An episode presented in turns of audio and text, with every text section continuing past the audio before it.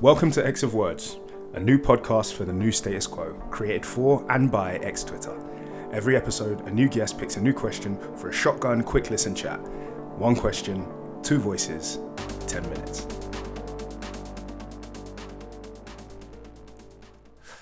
Hello.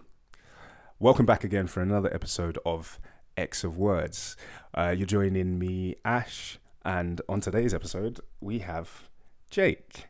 Uh, you can follow Jake at Krakoan Mimosa. That's K R A K O A N M I M O S A. And hey, hey, Jake, go for it. Hey. Introduce yourself. How's it going? Thanks for having me on.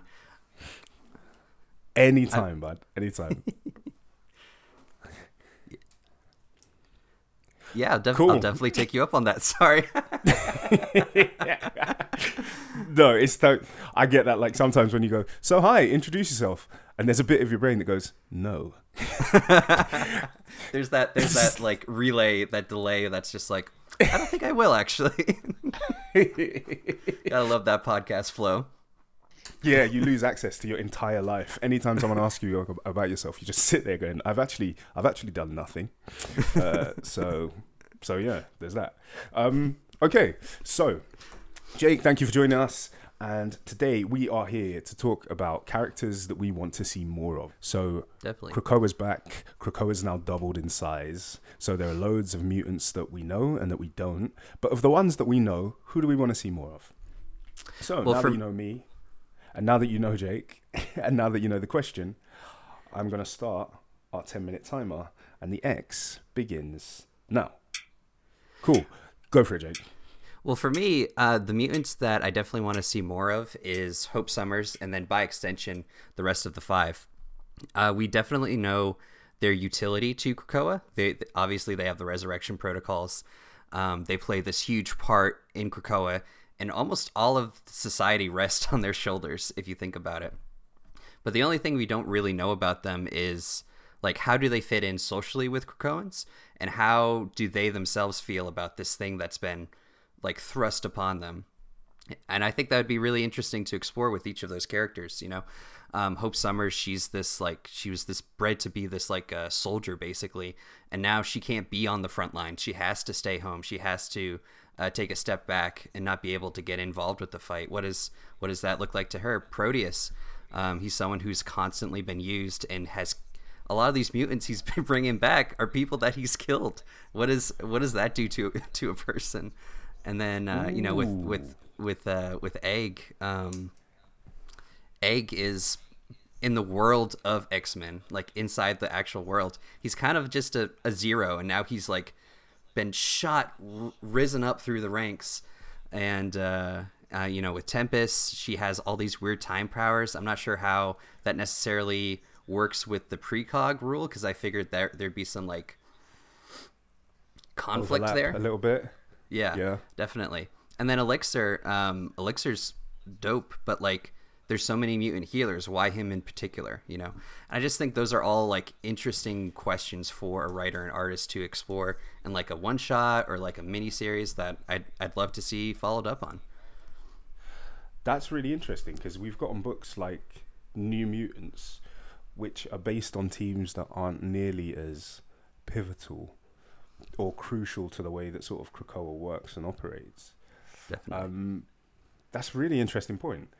What would you what would you like to learn about them? Like would you like to see like a functional thing about how they do what they do and how that's changed the characters?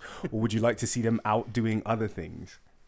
So I mean, for me, like, I, I I'd have to assume the council doesn't really let them get off the island just because of how important they are. So uh, there has to be like an aspect of like self-sacrifice to the five, right? Because like you can't just go globe trotting around the world when you play such a pivotal daily role in a society where it's based on you being located on Krakoa. So I think I think exploring that more and seeing how the characters and just literally just exploring how the characters themselves are dealing with it, dealing with seeing their friends being able to go off and do these things, seeing other mutants be able, to like go off and and fight these fights while they have to basically just stay home and uh, just just uh, be steadfast in their duties. I think that would be, be Yeah. interesting to explore. Yeah, that that does sound really interesting. Like the, because ultimately it's like you know they proposed, they offered you a utopia and they gave you a job, yeah, yeah, definitely. and it's like how do you how do you ration those two things that actually you don't get to enjoy the paradise because you're the mechanics of the paradise. Absolutely, absolutely, and like you see, and then you get to see someone like Professor X, who's a, a, main part of the process, but he can just fuck off and go and do whatever he wants. It seems like because he kind of already has that backup with uh, with Jean Grey, whereas they don't. They have like Sync and Mimic, or well, currently only Mimic, but like how how far does that extend uh, for them? You know, where Yeah, where are their limitations uh, on the on the island, basically? That's really interesting because the thing is, uh, right? So in the data pages, they always talk about like backup teams, and I suppose the the sort of underlying implication there is if something bad happened, that those backup teams would come in. But why wouldn't you just like cycle them in because the guys are fucking tired? yeah, yeah, yeah. Just give them a You know, break. just- They they deserve a week off. yeah, exactly. Um, but to your point, I never really understood how like the um how the mimic bit was meant to work. right. because they've got they've got their own individual power sets, right? But given this would be a contingency for if one of them was died unexpectedly or something happened to them, where would the mimic mimic the power from? Wouldn't you have to go and get the backup anyway? Right. Right. I, I, I don't know. Anyway, that's a sorry. That's a total no. like digression from the question. No, no, no, Uh, no, definitely. I, and that's that's an interesting thing to explore too. That you could do with them. Like, what happens if one of them dies? How do they react to that? Because like I can kind of see how each of them, but I don't know how Mimic could replicate Proteus's powers. Like that seems just like way outside what he could mimic uh, as part of who he is. Yeah. Well, so the other thing was we were talking about. Um, I was having another conversation about sort of Franklin uh, and who they could bring back and whether there's an upper ceiling to who they could bring back. But they brought back Jamie Braddock, Right. Right. who's like uh, a, a sort of omega level reality warper. And so, th- yeah, there's loads of interesting questions about like what are the limits of people that they can bring back, and why weren't they using those to solve problems? Like if you knew Franklin's powers were failing and you can bring back someone as powerful as Jamie Braddock, what's to stop you offering Franklin the Crucible and bringing him back with stable powers? There's always one thing during a recording session. I'm keeping. I'm keeping that. I'm keeping that. um, okay. Um. My. Okay. For, so from my my point of view, uh, I wanted to see more of the new X Men, really, um, which kind of overlaps with yours because you know Elixir used to be on that team, and I say this. I say this in another episode, and I know this is probably going to get me like hate mail, but I think I think the New Mutants are just a bit oversaturated. I think like Krakoa and the proposition that it offers, where you now have access to the almost the entire library of mutanity, right? Shout out Right. to shout out to Andy, shout out to Um, but when you've got the full catalog of mutants to use in your stories, and we're still focusing on the same three teams, I want to see those teams that were kind of pulled away from us, sort of unceremoniously. I, and I want to see more of Tag, for example. I want to see more of Pheromone. I want to see more of like Wind Dancer. I, do you know teams, characters Right. that didn't get the chance to flesh out? Like I want to see Skin back. I want to see Sync and Skin together again. And I, I just think this is a great opportunity for us to sort of break that uh, favoritism focus. I mean, that's a really fucked up, long-winded answer to say everybody.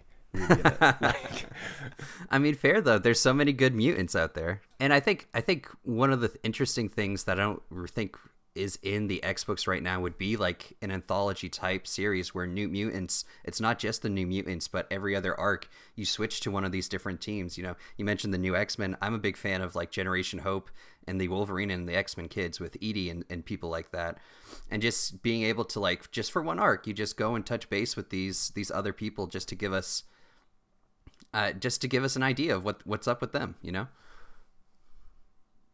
how are they dealing with paradise? You know. Yeah, yeah, that is a good point. Even that, would it be bad to say Sabretooth? I mean, I'm interested in what ha- what's happening to him, even if it's just like a five page issue of just him like uh, in a cell and he's just scrolling on the the walls. They didn't even give him like a computer with the internet or anything. He's just bored out of his mind. Whoa. Okay, that's us. We have a minute. All right. So, um, is there anyone else? Actually, anyone who do you not? Yeah, here's here's a bit of a curveball. Who do you not Okay. want to see any more of? Who do I not want to see any more of? Ooh, that's a really good question. Um, you know what? I think I think I love the original Five Mutants. I love some of the like Claremont team, but I would definitely love to take a break from them. Like uh, after what's going on with with Kate and new uh, in Marauders, after what's going on with whatever's happening with the original Five, give us a break from Beast. All these mutants, we've have so many stories about just take just take like a month or two off from them and show us some of the other people because I think um, getting some fresh blood in there would be would be nice, you know. I agree. I 100% agree. Um, y- yeah. Um, okay, like last seconds. Um, who do I want to see no more of? Um, Exodus. Exodus is super boring. super boring. Had like 15 seconds of being compelling when you thought that he was like cross-legged teaching kids, and you were like, "Oh, there's a character in there," and there isn't. He just wants to kill So- Doug. That's all he's got. Yeah, yeah, that's it for me. okay, and I think I think that rounds us up. So thank you so much. Thank you so much for being here with me, Jake. Thank you to everybody listening. Um, I've been Ashley. I've been Jake, and this has been X of Words. Ooh, nice pause.